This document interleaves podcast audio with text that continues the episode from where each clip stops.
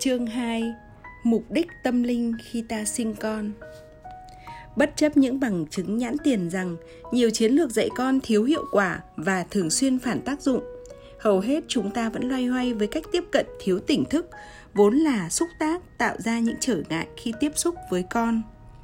Muốn chuyển sang áp dụng một phương pháp hiệu quả hơn, ta buộc phải thẳng thắn đối diện và giải quyết những vấn đề vốn có căn nguyên từ trong hoàn cảnh bản thân ta được dưỡng dục nếu không biết chấp nhận thay đổi, cách dạy con của ta sẽ luôn thiếu sự tôn trọng, thiếu chú ý đến tiếng nói của tâm hồn con, đồng thời làm ngơ trước sự khôn ngoan của chúng. Bố mẹ càng hiểu rõ chính mình bao nhiêu, càng dễ giúp con hiểu rõ tâm hồn của chúng bấy nhiêu. Vì vậy, muốn dạy con trong tỉnh thức, thay đổi bản thân là yêu cầu bắt buộc. Trên thực tế, tôi cho rằng mối quan hệ giữa cha mẹ và con cái có mục đích quan trọng nhất là sự trưởng thành của phụ huynh, rồi mới đến việc dưỡng dục con nên người. Khi chỉ ra cho bố mẹ thấy những điều cần sửa đổi, tôi thường vấp phải sự phản kháng. Sao lại là chúng tôi? Họ ngạc nhiên và không hiểu tại sao lại đề nghị chính họ thay đổi. Khi được giải thích rằng cách duy nhất để con tự điều chỉnh hành vi là bố mẹ sống tỉnh thức hơn, họ thường tỏ ra thất vọng, không chịu thừa nhận rằng trọng tâm không nằm ở con cái, mà là sửa đổi tư duy của chính mình. Tôi thấy nhiều bậc phụ huynh sợ hãi vì không biết có những hệ lụy mà mình sẽ phải đối mặt là gì khi chuyển từ cách sống vô thức sang tỉnh thức. Hành trình này không hợp với những người yếu đuối, mà chỉ dành cho những trái tim dũng cảm, muốn trải nghiệm tình thương thực sự dành cho con con đến với ta để giúp ta nhận ra vết thương tâm lý trong lòng và truyền dũng khí để ta vượt qua được những hạn chế mà những vết thương đó để lại trong cuộc sống. Khi phát hiện ra những cơ chế mà quá khứ điều khiển mình, ta dần học được cách dạy con bằng sự tỉnh thức. Trước khi đạt tới trình độ đó, ta cố gắng chú ý đến mỗi lần tiếp xúc với con bởi sự vô thức thấm vào trong mối quan hệ với con cái theo những cách âm thầm nhất cần nhấn mạnh rằng đừng hy vọng sự vô thức ngay lập tức biến mất. Thay vì thế, hiểu cơ chế hình thành và hậu quả của vô thức có thể tạo ra động lực giúp ta bắt đầu biết tự quan sát bản thân để nuôi dạy con có hiệu quả. Theo định nghĩa như vậy, con cái chính là người bạn đồng hành, tin cậy, bởi chúng là tấm gương liên tục phản chiếu sự vô thức của ta, liên tục mang tới cho ta cơ hội sống tỉnh thức con cái ta xứng đáng có được bậc phụ huynh mà chúng cần. Chẳng lẽ ta không thể để con giúp ta thay đổi mình? Ít nhất cũng tương đương với mức độ ta muốn thay đổi con. Mặc dù sự thay đổi của mỗi cá nhân có những chi tiết không giống nhau, nhưng về bản chất không có gì khác biệt. Vì vậy, dạy con trong tỉnh thức bắt buộc cha mẹ phải lật lại những vấn đề mấu chốt của đời sống. Chẳng hạn thông qua quan hệ với con, ta cho phép mình được tiếp cận con đường dẫn đến sự thấu hiểu tâm hồn mình. Làm sao dạy con theo đúng cách mà con thực sự cần và trở thành bậc cha mẹ mà con xứng đáng có? Làm sao ta vượt qua được nỗi sợ hãi, thay đổi và trưởng thành để đáp ứng yêu cầu của tâm hồn con? Ta có dũng cảm đi ngược dòng nước và dạy con với quan điểm rằng đời sống nội tâm có giá trị hơn thế giới vật chất bên ngoài ta có nhận thấy, mỗi khía cạnh của việc nuôi dạy con là một nấc thang của sự trưởng thành. Ta có nhìn nhận mối quan hệ với con là mối quan hệ thiêng liêng. Con cái thức tỉnh cha mẹ như thế nào? Mỗi đứa trẻ bước vào đời ta với đầy đủ khó khăn, rắc rối, bướng bỉnh và những thử thách về tính cách để ta thấy chính mình còn non nớt thế nào. Lý do là con cái có thể giúp ta nhìn ra những tàn dư của quá khứ và gợi lại những tình cảm sâu trong tiềm thức. Vì vậy, để biết tâm hồn ta cần phát triển ở chỗ nào, chẳng cần nhìn đâu xa hơn ánh mắt của con. Dù là vô thức tạo ra những tình huống khiến mình cảm thấy trở lại như khi còn bé, hay theo một cách nào đó, để tránh né chúng, ta đều phải trải nghiệm một lần nữa những cảm xúc tuổi ấu thơ bởi vì trừ phi những vấn đề của thời thơ ấu được chuyển hóa chúng chẳng bao giờ tự rời bỏ ta mà sẽ xuất hiện lại rồi di chuyển lên con cái Vì vậy, món quà vô giá mà con cái mang lại là hình ảnh phản chiếu sự vô thức của ta. Nhờ có chúng, ta nhận thấy sự vô thức đang biểu lộ trong thời gian và không gian hiện tại, đồng thời có cơ hội từ bỏ cái bóng của quá khứ để không còn bị chế ngự bởi hoàn cảnh. Con cái còn liên tục phản ánh những thành tựu và sai sót trên hành trình này để ta biết điều hướng đi cho đúng đắn. Bất chấp mục đích cao quý của ta, bởi vì vẫn nuôi dạy con theo cách ta từng được dưỡng dục, dấu ấn tuổi thơ của ta vẫn tái hiện trên con. Tôi lấy ví dụ minh họa bằng trường hợp của một người mẹ và con gái mà tôi tư vấn. Jessica vốn luôn là một học sinh ngoan và là đứa con lý tưởng cho đến năm 14 tuổi. Trong hai năm tiếp theo, cô bé trở thành cơn ác mộng của mẹ. Trong hai năm tiếp theo, cô nói dối, trộm cắp, đi vũ trường và hút thuốc. Cô bé trở nên thô lỗ, chống đối và thậm chí bạo lực. Anya thấy bất an khi ở cạnh đứa con gái có tâm trạng thay đổi theo từng phút. Không kiểm chế được cảm xúc, cô nổi cơn thịnh lộ, la hét, chửi bới, thoá mạ con bằng những lời độc địa nhất. Anya hiểu hành vi của Jessica không đến mức phải chịu cơn bùng nổ như thế, nhưng cô không thể kiềm chế được cơn giận và cũng không hiểu nó từ đâu đến. Vì nghĩ rằng mình kém cỏi, bạc nhược, cô không thể mang lại cho Jessica sự kết nối mà cô bé cần có. Việc gì đến cũng phải đến. Jessica thú nhận với nhân viên tư vấn ở trường rằng cô bé bắt đầu tự rạch tay mình. Khi phát hiện ra, Ania cầu cứu tôi giúp đỡ. Cứ như là tôi lại trở về 5-6 tuổi, cô chia sẻ. Khi bị con hét vào mặt, tôi cảm thấy hệt như khi bị mẹ la hồi bé. Khi bị con bé đóng sầm cửa và bị cách ly khỏi thế giới của con, tôi cảm thấy như mình bị phạt vì làm điều gì đó sai.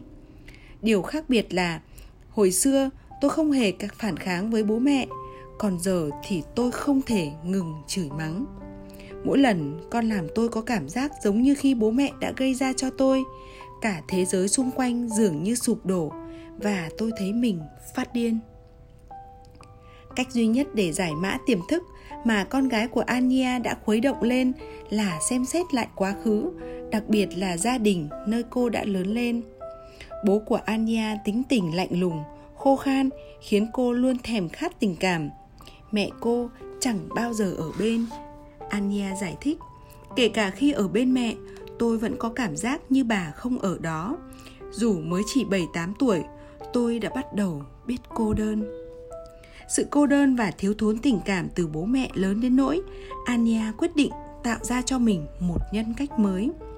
Tôi quyết định sẽ cư xử y hệt như mẹ để bố tôi yêu tôi nhiều như yêu mẹ. Đặc điểm nổi bật nhất của mẹ Ania là bà luôn ngăn nắp, ăn vận đẹp đẽ. Chỉ sau một đêm, tôi đã lột xác từ một cô gái thành một người đàn bà trưởng thành. Ania nhớ lại, tôi tập thể dục điên cuồng và lao vào học hành xuất sắc. Thật chẳng may, cho dù cố gắng đến đâu ania cũng không xứng đáng đối với người cha già khó tính. Một sự cố đặc biệt đến đã tạo ra bước ngoặt đời cô theo lời kể của Anya, tôi nhớ một hôm Bố nổi giận vì tôi không ngồi yên khi làm bài tập về nhà. Vốn bản tính lầm lì, ông chẳng nói chẳng rằng lôi tôi ra góc nhà, bắt tôi quỳ gối trên sàn và giơ hai tay lên trời. Tôi đã quỳ và giơ tay như thế suốt hai tiếng đồng hồ. Trong khi đó, bố chẳng thèm nói một lời nào, mẹ cũng không dám hé răng, không ai ngó ngàng đến tôi. Tôi nghĩ cảm giác bị lờ đi còn đau đớn hơn cả hình phạt. Tôi khóc lóc van xin tha thứ, Nhưng chẳng ai thèm đếm xỉa. Sau 2 giờ đồng hồ, Bố mới cho phép tôi đứng dậy để học bài. Tệ kể từ ngày hôm đó, Tôi thề sẽ không bao giờ để mình gặp rắc rối nữa. Tôi nén buồn bực vào lòng Và trốn sâu dưới nhiều tầng hờn tủi. Anya đã huấn luyện Jessica thành robot của riêng mình, hệt như hồi cô học cách trở thành đứa con hoàn hảo. Vô cảm, ngoan ngoãn, dễ bảo và chỉn chu. Tuy nhiên, với cá tính hoàn toàn khác biệt, Jessica chỉ vâng lời mẹ khi còn bé. Khi đến tuổi dậy thì, cô bé lập tức nổi loạn. quả lắc cảm xúc chẳng biết đâu là điểm cân bằng, bây giờ bị kéo dạt sang một bên. Jessica càng nổi loạn bao nhiêu, Ania càng khắt khe và áp đặt bấy nhiêu. Cuối cùng, Jessica sụp đổ và việc rạch tay diễn ra. Nhìn vào hành vi của con, Ania chỉ thấy những vết thương của chính mình ngày xưa được gây ra bởi sự nóng giận, chối bỏ và khinh miệt của bố mẹ. Đối với Ania, sự nổi loạn của Jessica không phải là lời cầu cứu giúp đỡ mà chỉ phủ định vai trò làm mẹ của cô. Điều đó làm Ania càng nhớ lại cảm giác vô giá trị mà bố mẹ tạo ra cho mình hồi còn bé. Điều khác biệt duy nhất là bây giờ Ania phản ứng quyết liệt với tình thế, chứ không biến mình thành con ngoan trò giỏi như những tháng năm ở cùng cha mẹ. Bi kịch nằm ở chỗ, cô phản ứng không đúng đối tượng. Ania không hề biết rằng nếu xem xét trong hoàn cảnh nuôi dưỡng khắt khe như thế, con gái cư xử như thế là điều đương nhiên. Cô không thể nhận ra Jessica đang muốn nói đừng đánh đố con nữa hãy tỉnh dậy và thừa nhận con là một bản thể riêng với những nhu cầu hoàn toàn khác mẹ. Con không thể chỉ biết vâng lời mẹ nữa. Jessica thực ra đang cầu xin sự giải thoát mà ania chưa bao giờ có được bé bị ấn vào tay lá cờ sung phong trong cuộc chiến chưa thành của mẹ tuy là đứa trẻ hư trong mắt mọi người Jessica thực ra đã hoàn thành sứ mệnh của một đứa con là kích hoạt lại quãng thời gian quá khứ mà mẹ cô đã trốn tránh. Hành vi chống đối xã hội của bé khiến mẹ giải tỏa được cảm xúc đã bị giam hãm trong tâm hồn suốt nhiều thập kỷ. Trên hành trình trở thành người mẹ tỉnh thức, thói hư tật xấu của Jessica trở nên hữu ích đối với mẹ là cơ hội để Anya suy ngẫm lại những tủi hờn và đau đớn tuổi thơ. Nhờ vậy, Cuối cùng, Anya đã thôi kiềm chế việc la hét và giải phóng hết những cảm xúc tiêu cực. Theo nghĩa đó mới thấy con cái thật sự rộng lượng, sẵn sàng trở thành chỗ chứa để ta giải phóng những cảm xúc lệch lạc của mình. Chính sự chùn bước trước tự do của ta tạo ra ảo tưởng rằng con mình hư hay cư xử không đúng mực. Nếu hiểu hành vi của con là lời nhắc nhở cho sự tỉnh thức của mình – ta mới có thể nhìn nhận khác đi đối với cơ hội mà con mang tới. Thay vì nổi sung với con, ta chú ý quan sát nội tâm mình và tự hỏi tại sao ta lại nổi nóng mỗi lần đặt câu hỏi như thế, ta mở cửa để sự thức tỉnh trỗi dậy chỉ khi anya suy xét lại thời thơ ấu và giải tỏa cơn tức giận đối với bố mẹ, thì cô mới có thể buông tha cho con gái khỏi cái bẫy hoàn hảo mà cô đã bị mắc kẹt suốt cuộc đời. Khi quá trình tự giải thoát cho mình bắt đầu, cô lần lượt rũ bỏ từng lớp vỏ giả tạo đã khoác lên mình, dần dần trở thành con người tươi tắn, vui vẻ, thoải mái, tràn đầy niềm vui. Lời xin lỗi của mẹ vì vô tình đặt gánh nặng lên vai con đã giúp jessica tự hàn gắn vết thương. Cả mẹ và con đã có thể giúp nhau trở lại là những tâm hồn cao đẹp. Điều mâu thuẫn là, mặc dù quá khứ ảnh hưởng lên ta theo những cách sâu sắc nhất, nhưng hiếm khi ta nhận ra điều đó. Vì vậy, con cái có năng lực giúp ta được tự do bởi ta cần có một người thân bên cạnh để phản chiếu những vết hương in hằn của quá khứ điều đáng buồn là cha mẹ thường không để cho con có cơ hội hoàn thành sứ mệnh cao quý đó trong cuộc sống. Ngược lại, ta tìm cách bắt chúng đuổi theo những kế hoạch và những ảo tưởng của ta. Làm sao có thể hướng dẫn, bảo vệ và chu cấp về mặt vật chất cho con mà vẫn nhất quán không lấn át tính cách con nếu ta không nuôi dưỡng cho chính mình một tâm hồn tự do?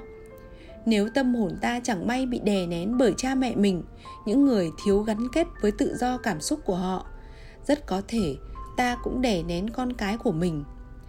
Ta dễ vô tình lặp lại nơi vết thương ta phải chịu đựng thời thơ ấu, di chuyển vết thương đã được trao truyền từ nhiều thế hệ.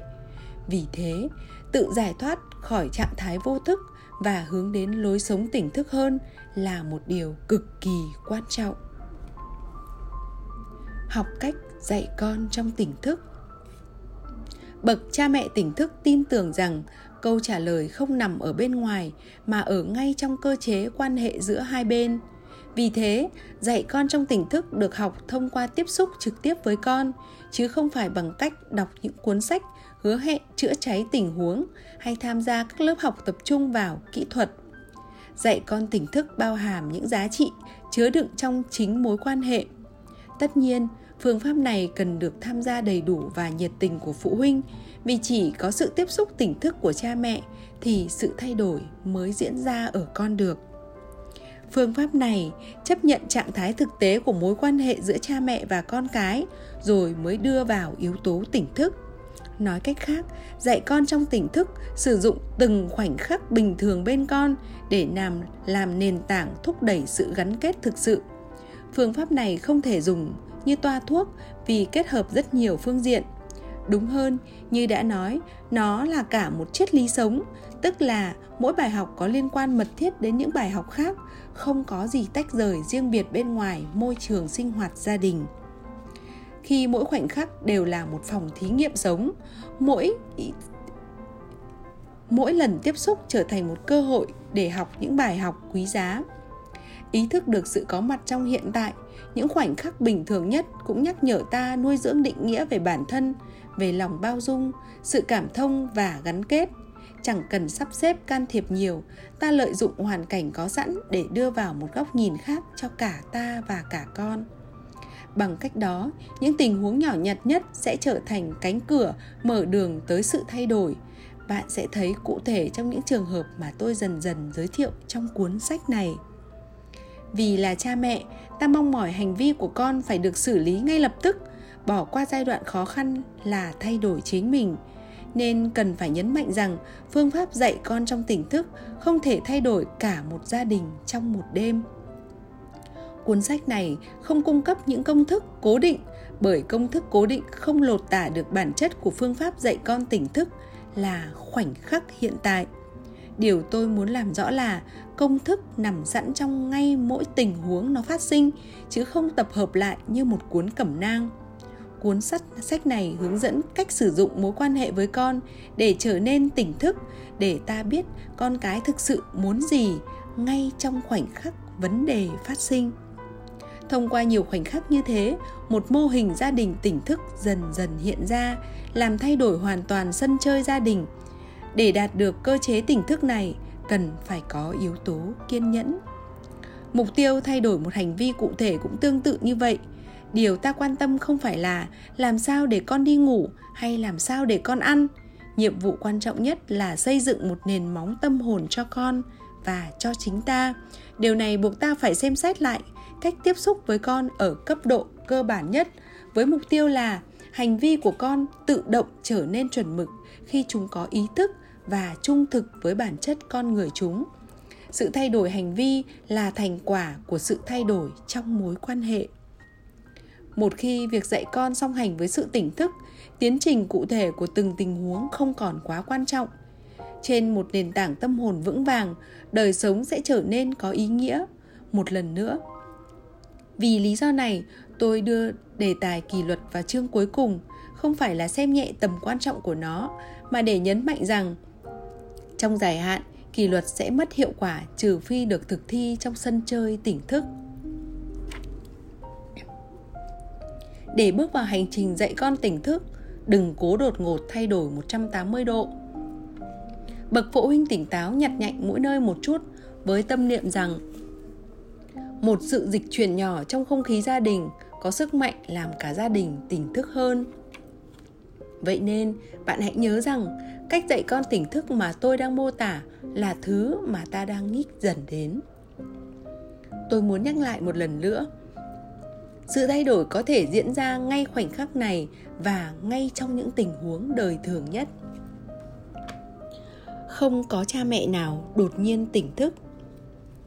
Vì dạy con không thuộc về phạm vi tri thức mà tâm trí ta liên tục trao đổi tương tác với con ở cấp độ phân tử. Năng lượng nên cho nên, trừ khi ý thức được mức độ ảnh hưởng của mình lên con trong mọi khoảnh khắc, ta sẽ nuôi con mà chẳng đoái hoài đến nhu cầu của chúng. Vì vậy, món quà lớn nhất ta tặng cho con mình chính là khả năng phân biệt phân biệt rõ ràng rằng con là một cá thể hoàn toàn khác với cha mẹ. Ngược lại, thất bại lớn nhất của người làm cha mẹ là không biết tôn trọng, khuyến khích con đi theo con đường của riêng mình để dạy con trong tỉnh thức, cần phải chú ý quan sát hành vi của bản thân mỗi khi tiếp xúc với con. Bằng cách này, ta dần ý thức được thói quen vô thức và những dấu ấn của cảm xúc ngay trong khoảnh khắc chúng diễn ra. Trong quá trình tìm kiếm sự tỉnh thức trong cách tiếp xúc với con, cho dù ý định ban đầu có tốt, đẹp bao nhiêu, vẫn có những khi ta lặp lại những mô thức cư xử cũ.